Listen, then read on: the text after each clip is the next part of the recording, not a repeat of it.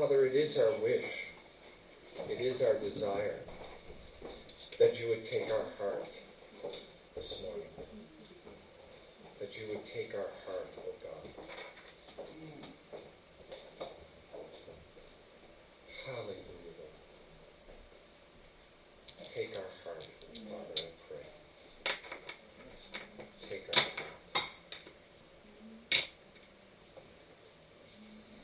Hallelujah.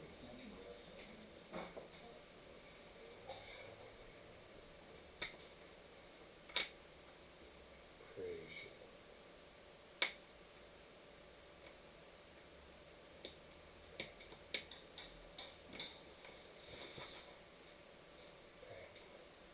Just take a moment, Father. Just a moment to remember that we are in your midst and you are in our midst. That you are here by your Holy Spirit.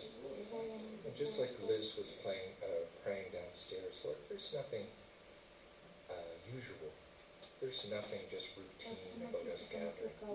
You have something new. It says your mercies are new every morning. And that, Father, we bring you our vessel. We present ourselves to you this morning. And we praise you and thank you, Father, that you are here right now.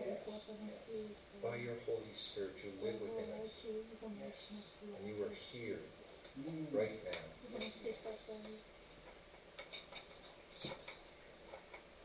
Hallelujah, Lord. Thank you, Jesus. Thank you, Lord. Thank you, Lord.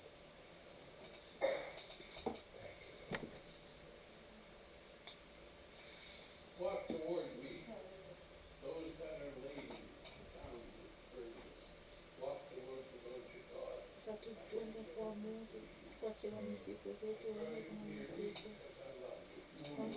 isn't a parent on the earth ever. Thank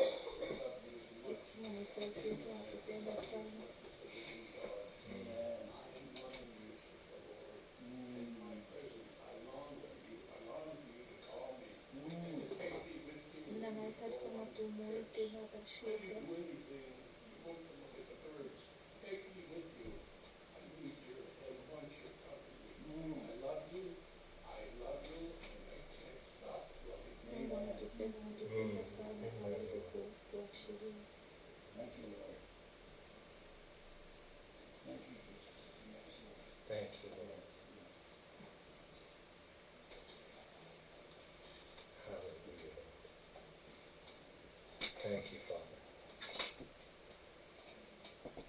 Thank you, Lord.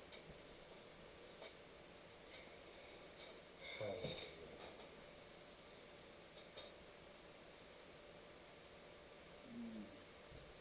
Thank you, Father, that you desire to have a relationship with us. What mystery is it that the Lord who created the whole universe wants to have a relationship with, not just us as a church, but us as individuals. Thank you, Lord. Thank you, Lord. Hallelujah. I've sealed you. I've carved you on the palm of my hand. You're the apple of my eye. I cannot stop continuing. Mm.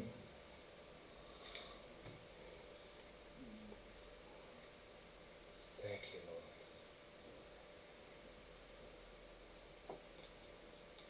Thank you, Jesus.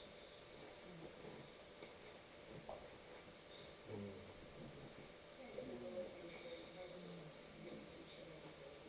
Yes.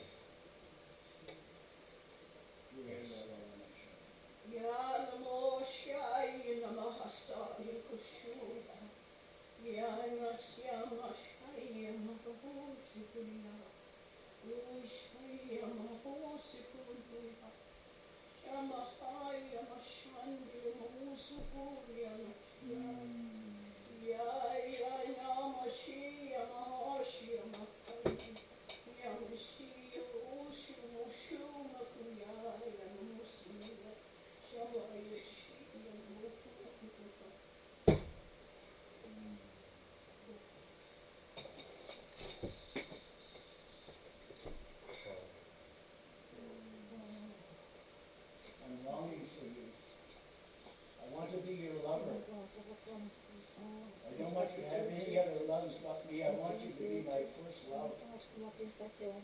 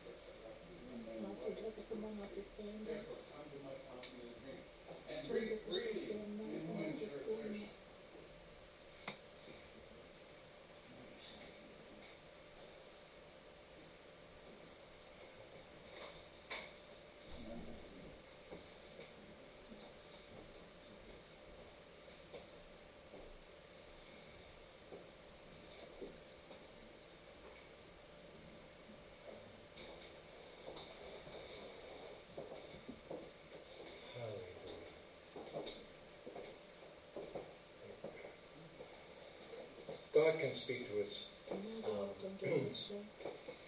through His Word, uh, which we're very thankful for. It is the foundation upon which everything else is built.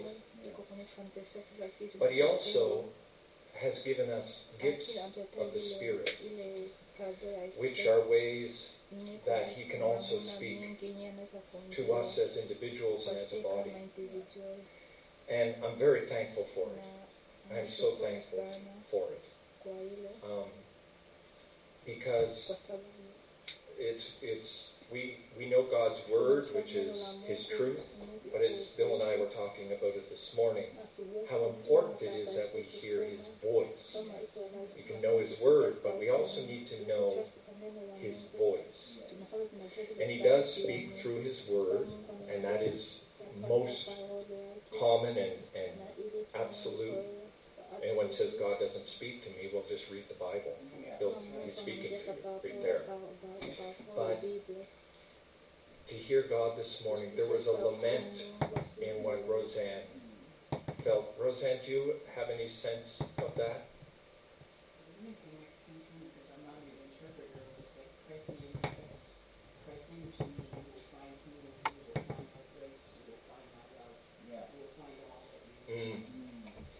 Which is kind of the sense of those words that were coming forth. Uh, it's it's hard to explain, really, God's love for us. As much, picture somebody who is madly in love with another person and the way they behave and what they're, you may have been in that situation at one time. Hopefully you're in it right now. Um, Uh, but where there is that very passionate thinking about you all the thinking about the person all the time and wanting to do good for them. That's God all the time. Ours wanes.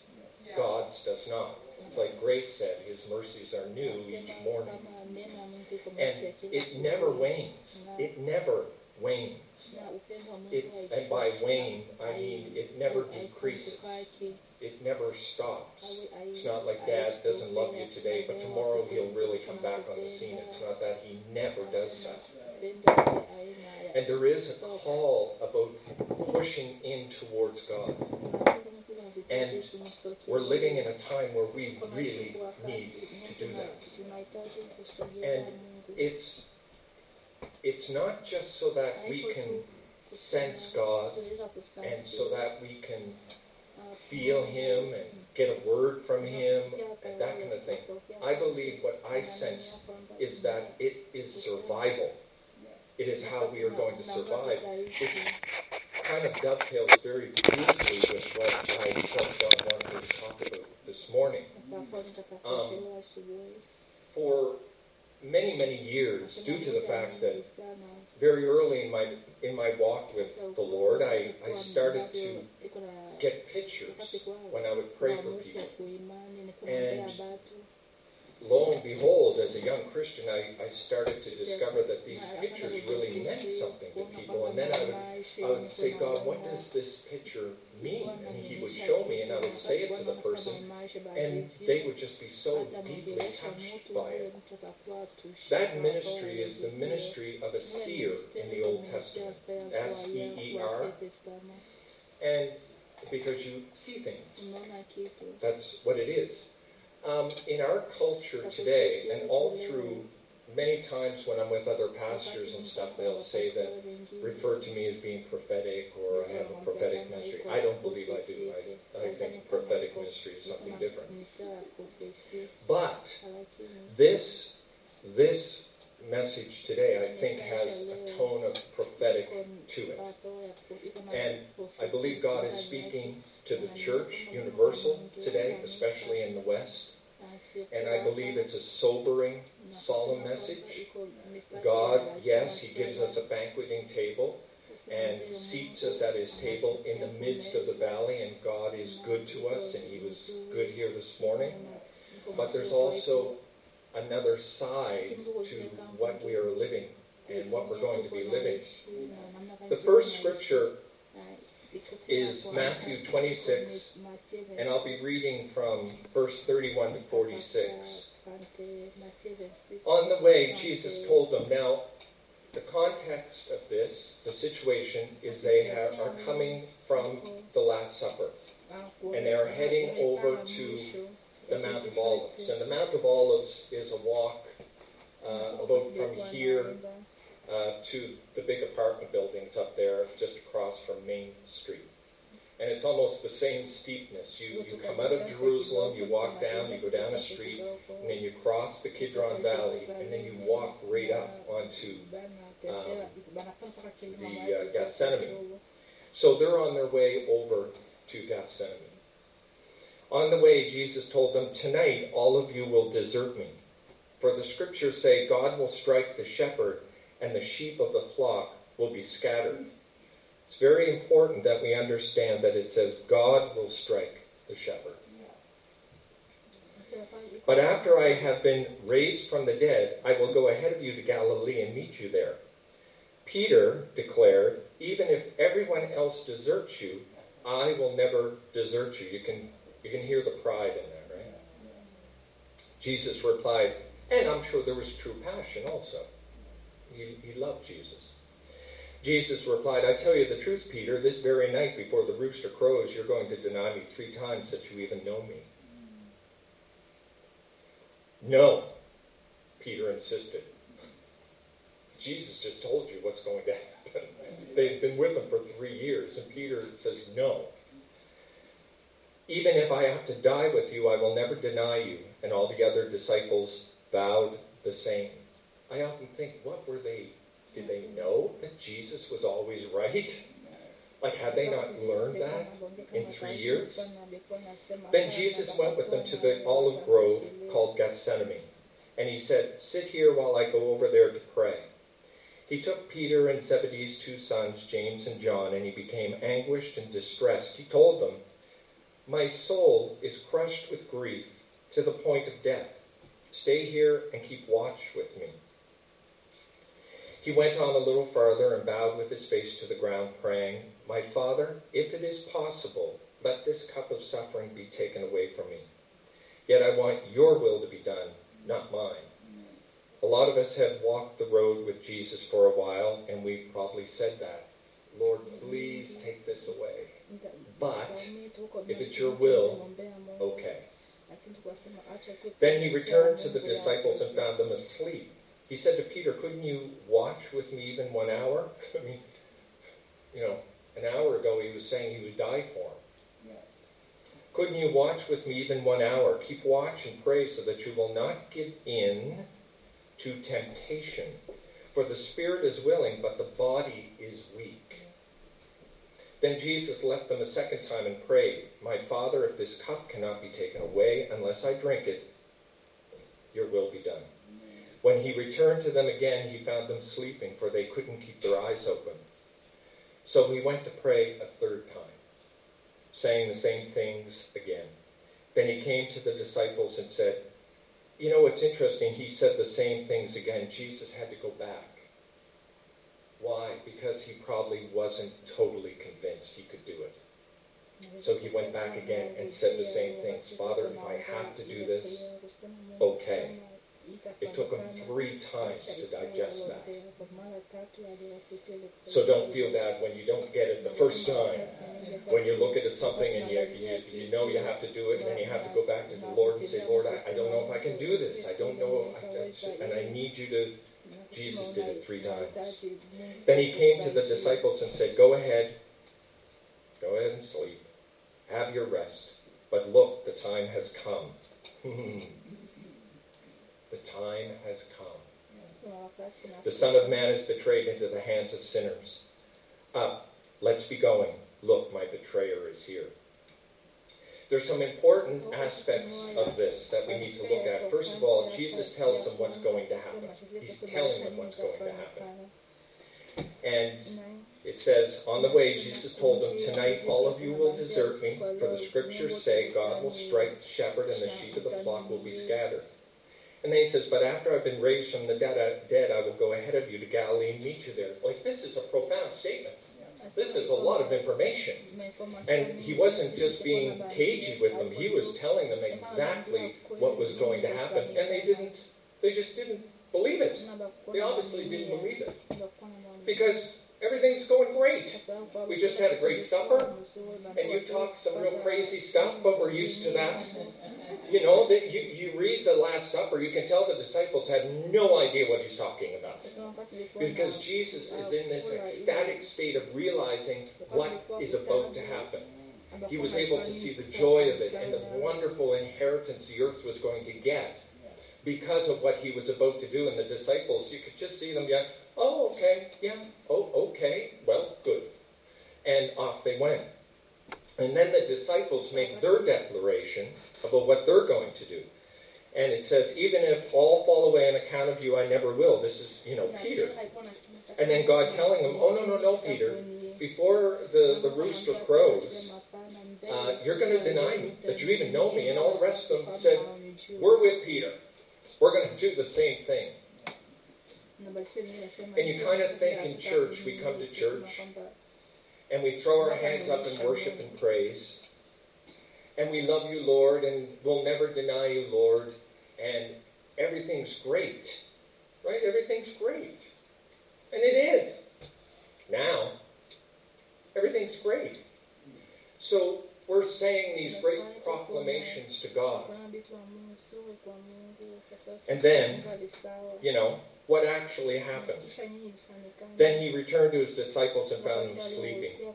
And he said something, Watch and pray so that you will not fall into temptation, which is an interesting word there.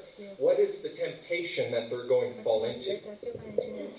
Right? What is it that they're going to fall into? Well, Jesus knew what was coming. They didn't. And this is what happened. When he came back, he again found them sleeping because their eyes were heavy. So he left them and went away once more and prayed the third time. While, and I skip down here. While he was still speaking, Judas, one of the twelve, arrived. With him was a large crowd armed with swords and clubs, sent from the chief priests and the elders of the people. Now the betrayer had arranged a signal with them. It was so premeditated what he did. Whereas Peter was caught by surprise. But even though Jesus did warn him, Jesus warned him, and he warned all of them. He arranged a signal with them. The one I kiss is the man, arrest him. Going at once to Jesus, Judas said, Greetings, Rabbi, and kissed him. it's interesting, didn't call him rabbi, didn't call him Lord, didn't call him Son of Man, didn't say any of those things. Jesus replied, "Do what you came for, friend." Wow. Then the man stepped forward, seized Jesus, and arrested him. With that, one of Jesus' companions reached for his sword. We always think it's Peter, but we don't know for sure. Drew it out and struck the servant of the high priest. Actually, it does say somewhere else that it was Peter, cutting off his ear. "Put your sword back in its place," Jesus said to him, "for all who draw the sword will die by the sword." Hence the call for a pacifist faith that the Brethren denomination adhere to so strongly. "Do you think I cannot call on my Father, and he will at once put at my disposal more than twelve legions of angels? But how then would the scriptures be fulfilled that say it must happen this way?" This is, God is putting this all together, and that's something we really, really need to remember when we start watching the world fall apart. God put this together. In that hour, Jesus said to the crowd, "Am I leading a rebellion that you have come out with swords and clubs to capture me? Every day I sat in the temple courts teaching, and you did not arrest me. But this has all taken place that the writings of the prophets might be fulfilled." Then all the disciples deserted him and fled. That's where all of their bravado went, that boasting. And it just seems to say that if those disciples had chosen to pray instead of sleeping that night, something different might have happened. Don't know what, but something different might have happened. Jesus told them to pray. He told Peter, he said, "You've got to pray because you don't know what's coming." He knew what was coming. And Peter was thinking, like we said previously, we just had a great meal. Everything's okay. Everyone loves Jesus. Uh, he had this great introduction into Jerusalem. And they're thinking, this is great. What is prayer? What was Jesus talking about when he said pray? I, you know, sometimes we think about prayer as being sitting down and just taking our needs before the Lord and stuff, and that is part of prayer. But the other part that I think that we need to understand here is dedicated time with the Lord. Now, that can happen through prayer meetings. It can happen through church attendance on Sunday. It can happen meeting together as brothers and sisters. What Jesus is saying, pray, be together, because the flesh is weak. He's telling us our flesh is weak. We don't realize it until we're in the middle of a test. We don't realize it until we're in the middle of a struggle. And then all of a sudden we get shocked because we're striving to have faith, we're striving to believe, we're striving to do all these things.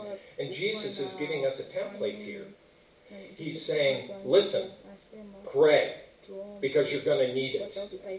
You're going to need getting together with the brothers and sisters. You're going to need, Tuesday night we're here praying. I don't know, like, I, I am so thankful we are in a church. Uh, fifty to, on a really good day, you know, if Jesus was coming back next Sunday, there'd probably be about sixty people here. You know, we would have a good congregation.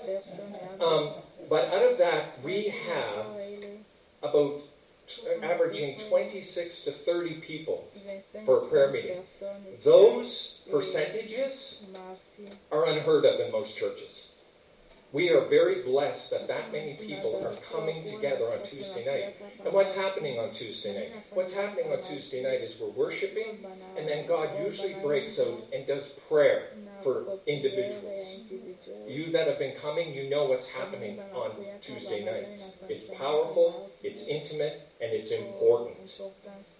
And we have to keep doing that because, folks, we don't know what's coming. God has given us a little bit of an indication. We have the scriptures. We have Matthew twenty-four. We have the book of Revelation. We have the Old Testament prophecies. We know something is, is coming, and we know it's going to be very hard.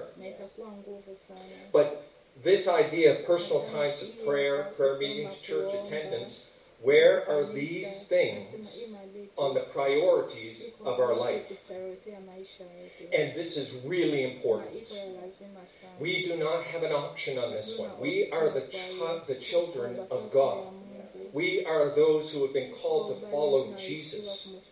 It's not an optional thing. It's just not. And, and we're being told by Jesus in this piece of scripture with what happened in Gethsemane, that Jesus gave them the key to how to not have the fall away happen. Pray. Pray that you are not tempted. Pray that you're strong enough to face what's coming. Pray that you're going to be able to withstand whatever struggle and situation comes. I remember, like, there's people who come to church when they want to, maybe once a month, maybe twice a month. Um, I don't know what's going on in people's personal prayer life, but I just feel this week, if there is any prophetic thing in me at all, what it's saying to me is that the church has to get serious because something is coming. And I know I've been pounding this drum for the better part of two years, but honestly, I can't get away from it. And it's our job as leaders to encourage, coach, force, do whatever you have to, to get the body of Christ in a place that it's going to be able to handle what's coming. And what Jesus is telling us in Gethsemane is that it's got something to do with your time with God and your time with the body of Christ. When I was all through uh, my Christian walk, I remember uh, when I worked at the radio station, what I would do, and I'm not boasting, I'm just saying what I needed to do and what I think we, it's the type of thing we need to do in order to survive spiritually. I would get up, and these are the days when I went to the gym every morning. That didn't work out very well, but anyway, I gave it a shot. eighteen months, and I never gained an ounce of muscle, and I lost a ton of sleep. Um, but I would get up, and I would go to the gym for six in the morning in Dartmouth. Then I would drive back to New Life Center because we had a shower upstairs. And I would get a shower, and I'd get ready for work. And then I'd go down and spend an hour or so praying. And then I'd be into the radio station for eight thirty, quarter to nine. And I did that every day, except, of course, the weekends. And there, it's so hard to get people to just come to church, to just have a, a very purposeful, uh, personal regimen with prayer and meeting and all that stuff. And I'm not, you may have all these things, but I'm looking at the, the overall church. I'm going, man, we have got to do something. And I hear other pastors talking about it. The Western church has gone to sleep. It has gone to sleep. Not saying that good things aren't happening. Yes, good things are happening. People are being fed, and, and there's good ministry going on. But I'm telling you, we are not ready. We are not ready for what's coming.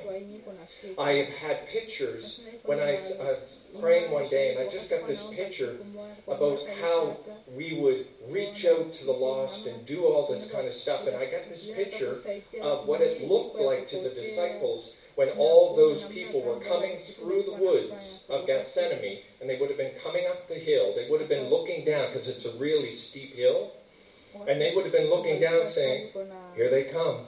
Jesus would have been. The rest of them were asleep. Looking down, seeing them coming, and up.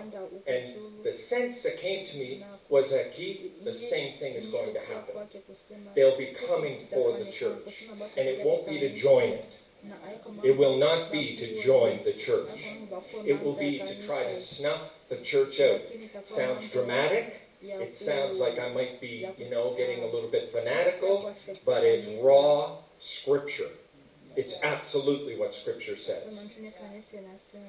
The times we're living in, we are in a huge cultural change. I've said it before, and I'll bang the drum again. We are, society is going completely on its head. I got my hair cut last night. I'm talking to this woman down there. She's probably, I'd say, in her fifties. And she said, what has happened to the world in the last five years? I said, I know. People have gotten so angry. There's no shame. The attack nature. And you see it coming into the churches, churches being divided over political stuff. There have been Democrats and Republicans before, all through the church, you know, for the last two hundred years. It's never caused the division that it does now. Medical, simple things are causing things to divide. The world is changing. Something has been loosed. Something has been loosed on the earth. And we can't just come and pretend that it's not happening and that it's not deliberate. We have to really start figuring out now what it is we need to do. And Jesus is telling us what we need to do. We need to pray. And this huge cultural change, when they come for the church, boy, that sounds bad. It sounds like you're a victim mentality and a, a siege mentality. I don't want to be that. But at the same time, we need to be cognizant. God puts people on the walls so they can look out, the prophetic and the revelatory, and say, this is what's coming, guys. It's a ways off, but it's coming. There are going to be three areas in which the church is going to be attacked. On three areas. The sanctity of life. That is going to be one of them. It already is. And when you see the vengeance that was released towards the Christian church in the States when they threw out uh, Roe and Wade, um, it, because there's only one group of people in society right now standing as a mass for the sanctity of life, and it's the conservative Christian church. And when if it, if it doesn't get reneged, I don't know what's going to happen, but it's okay. It's okay. Let it come. But that's one of them. The other one is the sanctity of marriage. The sanctity of the male-female union before God as marriage. That's going to be the other one. And it's already happening. We are going to... Right now, it's okay that we can stand here and I can say to you that marriage is, by God's uh, definition, between a man and a woman. And that any other union before God is not permissible for a Christian who is walking with Christ and chooses to walk with Christ. Now, if someone comes to Christ, if they come to Christ and they have to, and they're in that lifestyle, then absolutely you have to give time for God to work on that stuff. It's not like, oh, listen, you're living in that life, you can't come in. No, that's not what I'm saying. But what I'm saying is we don't bait and switch. So this is what we believe if we're asked. But you allow God. God is more concerned with people's sanctity and their sanctification than he is their sexuality. So come in, and if God wants to speak to you on something, he will speak to you. But this is what Scripture says. And the other one, and, and all variations of that, as we stand for a conservative Christian approach to Christianity, it's going to cost us something. And you can hear the rumbling. You can hear it. Just go into the marketplace and start talking like this and find out if your tonsils aren't wearing your mustache. It's, it's a very violent response that they have. And the third one that we will be probably attacked on is Israel. On standing with Israel. Now, I do not believe that we have to stand with everything Israel does. The way they are treating the Palestinians and the way that that's going on, that does, that's not what God is telling us to stand with Israel for. It's got nothing to do with it. And there's much dispute about uh, the Israel that is there right now. Is that really the Israel that God spoke about, uh, that he's going to come back and call people from all parts of the earth? That has not happened yet. nineteen forty-eight is a disputed thing. And we're, I was talking with a bunch of pastors this week about it because we're studying about it. And I said to the guy, I said, is the Israel that we are supposed to align with, is it the one that was formed in nineteen forty-eight? Or is it, like the Hasidic Jews believe, Messiah will come back and he will create Israel? He will cause Israel to have its full borders. And he will call people from all nations and bring them back to Israel, the Jews.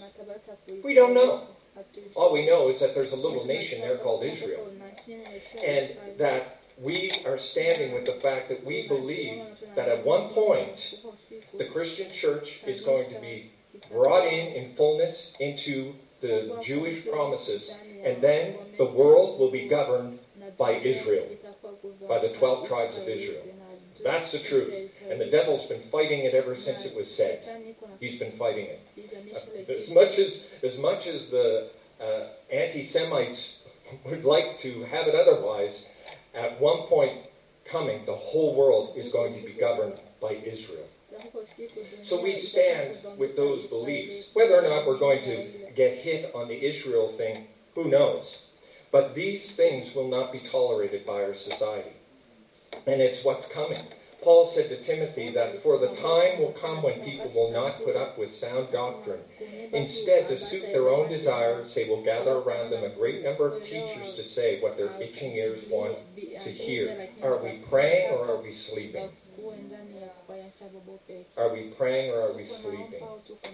I don't like this message much. It sounds, uh, it sounds like we're woe is me and uh, all that stuff. But in reality, the church is going to be challenged very, very deeply. And I don't know if you're the ones and I'm the one who is going to live to see it, but we're going to see some of it for sure. And if God is saying anything to the church right now, He's saying, get yourself ready. Get ready. Because in order to stand in what we believe with our family, with our friends, and with all these things, it's going to get really difficult. And, but yet in the middle of it all, there are people that God is calling. There's people that God is calling. People that you bump into, people that I will bump into, and we are still called to go out into the middle of that and be the light. We are not called to go out and shove a stick in the tiger's eye. That's not what we're supposed to do. But we're, we're called to go and make relationships with people, love them, allow them to get to know us, and maybe, if we're walking with Christ properly, they will see there's something different in us, and will want to have what we have, because as it gets darker, the light gets brighter. It does. But we, it is a time where we have to be, we have to be careful. They were hiding in the catacombs as Christians for a reason. They had to do that for a reason. They didn't think, oh, I don't care, I'm going to suffer for Jesus. No, they said, no, we're not going to do that because we're going to die. So what we're going to do is we're going to hide because God wants to keep the church going. So there's that prayer time, and there's a time to shine for Christ through, what does he say we shine through the most? Thank you. Our good works. That's what he said we would shine. He said, do those good works so everyone can see them. And, you know, in church we think the right hand should know what the left hand's doing, and there's certainly something about that. But God wants us to go out and shine in a very dark world, and you don't have to do that much to shine. You really don't. Smile at somebody. Do that, I dare you. Go to a bus stop. How many get buses here? Go to a bus stop, look at somebody and smile and say, how are you doing today? Do that and see what happens. Or someone in your workplace. Say, could I pray for you? Is there anything you'd like? I'm going to church on Sunday and we pray for people. Is there anything we'd like to pray? You'd like us to pray? I guarantee you they'll give you a list this long. They really will. We don't have to hit them with John three sixteen all the time. Hit them with acts of love, and that will draw them. That will draw people. But we've been talking about this in uh, with the pastors on Wednesdays, and, and I just can't get it. I just can't get it out of my mind that we are in the end times. And we may not be in the end of the end of the end of the end times, but we're certainly closer to it than we were sixty years ago. The world has changed.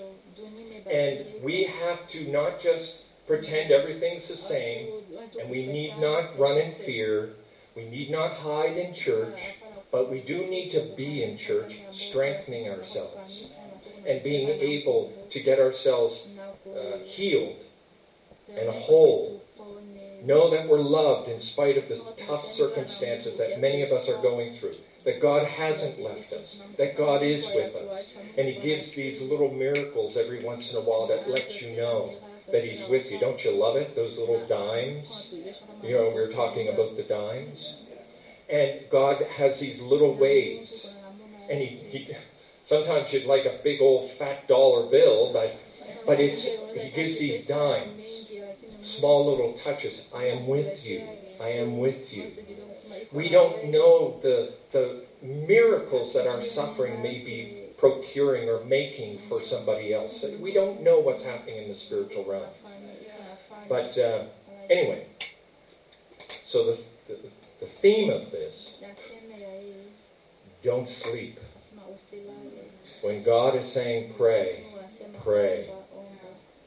And I know many of you, and I know your devoted life, and I know how you're up in the middle of the night. I know, you know, people who do that. And when God speaks to them, they pray. We have real prayer warriors in this church. We're very fortunate. This is an amazing church. An amazing church. If anybody had a problem, I would send them to no other church except this one. Because you guys know how to pray. You know how to feel for people. You know how to carry people when they're weak. You did it for me and still do it for me. So we're very fortunate. But Father, we thank you for what you're saying to us today. We thank you for your word to us. And Father, help us to know where we have to wake up a bit as individuals. What is it in, in our life? It may some, you, they're doing fine. But for others, I just hear you saying, you need to let go of this and start doing this. Let go of this part of the world and take this part of my kingdom. And so, Holy Spirit, just show us that. What it is you are saying. What it is that you want us to let go of. What it is you want us to do. And Lord, as you bring it to our mind, we just make covenant with you this morning. That, Father, this is what we desire. This is what we want to do. Help us, Holy Spirit. It is only by you, Holy Spirit, that this desire that we're giving to you this morning, that we'll be able to do it, Lord. As you give us strength, as you give us that instigation. We thank you, Father, in Jesus' name. Amen. Well, there's a lot of people out with COVID. Stephanie's got it. Reg has got it. Alice has it. Um, but luckily, it's much milder. These cases are much milder. So I have boxes of uh, tests back there. If you don't have uh, rapid tests, please take a box with you. Very simple to do. It, the, it's got little vials. All you do is go... Oh, wait, put it in.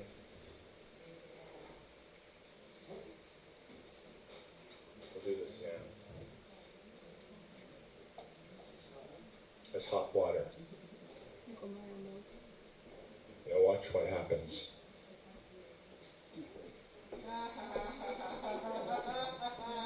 See that? You put hot water in it and the message comes. Right? What message? Look at it, girly. What's it saying? It says mosaic. Well, heaven.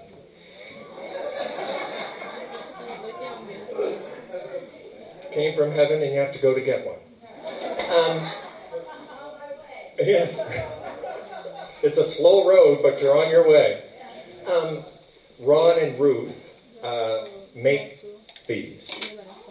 Uh, and what we're going to do, now this is this is shows you what it does, but I'm getting bigger ones. They're, uh, I think, nine ounce coffee mugs. And what we're going to do is we're going to put mosaic on one side, and then I'm going to pray, and I'm going to ask God to give me a scripture for each mug, so that when you get your mug, there's going to be a scripture that will open up once it, or if you're giving it to somebody, if you want to give it for Christmas, and there could be a message on that, whatever, a scripture or some kind of message. And they won't see it until they use it, and all of a sudden, don't tell them what's going to happen. Just when they put the coffee in it, it's going to be hilarious. Um, so uh, they're twenty dollars each, and um, there's a sign-up list at the back, and um, you just put your name and how many you want, and I'll order them with Ron, and uh, and then I'm just going to pray when I see all the names, and we'll do it next week. I think we have enough time to do it next week too, and still get them in time for Christmas, of course. But uh, we can put something on the cup. It's going to be so great. I love it, and uh, it's a wonderful way to just a little witness. You could say, "I love you, Trisha," but or a scripture. Uh, what I'll do is, unless there's something that specific you want, I'll just put uh, a scripture and pray that that scripture is the one for you or for whoever you're giving it to. Um, also, uh, Tuesday night, uh, we're going to start something on Tuesday night. Um, I talked about it, I think I talked about it last week, and I talked about it on Tuesday. Um, Agnes and Walter uh, have taken a study that we were doing, that I was doing with the pastors on Wednesdays, about the covenants that God has made with us in the Old Testament. And there is the Eden covenant that God made with Adam and Eve, then he made one with Abraham, then he made one with David, then he made one with the Israeli people, Israel, with Moses, and then finally we have at the end the new covenant that Jesus made. And they are going to be teaching one covenant as we go. We're going to do the Eden covenant on Tuesday night. We'll also have prayer afterwards, but uh, the, it's back there on the table. And what you'll need to do if you want to participate in it on Tuesday night is take that home. There's some scriptures. Walter and Agnes did an absolutely amazing job of taking fourteen pages of small line information and turning it into a series of uh, questions that will allow us to have conversation and talk about the Eden covenant. And I'll tell you, when we first started it as pastors, I'm going, what? You know, but by the time we got to the new covenant and the Mosaic, what God has done so that you and I can know Jesus and be saved is unbelievable. You cannot appreciate the Old Test, the New Testament until you know this about the Old Testament. So Agnes and Walter are going to teach it Tuesday night. So and, and if you can't make it Tuesday but you still want to do it, just take it home with you. Walter put all the scriptures there that you need to read. It's not a ton. It's not a, like you don't won't be at it for hours. And at least you'll be able to get the gist of, of that Eden covenant. And uh, yeah, grand. six thirty. And so it's really interesting stuff. I'm just anyway. I'm just really jazzed about it. So I'm looking forward to it. Um, I think that's it. Offering. Thank you, Myron. Take up an offering now.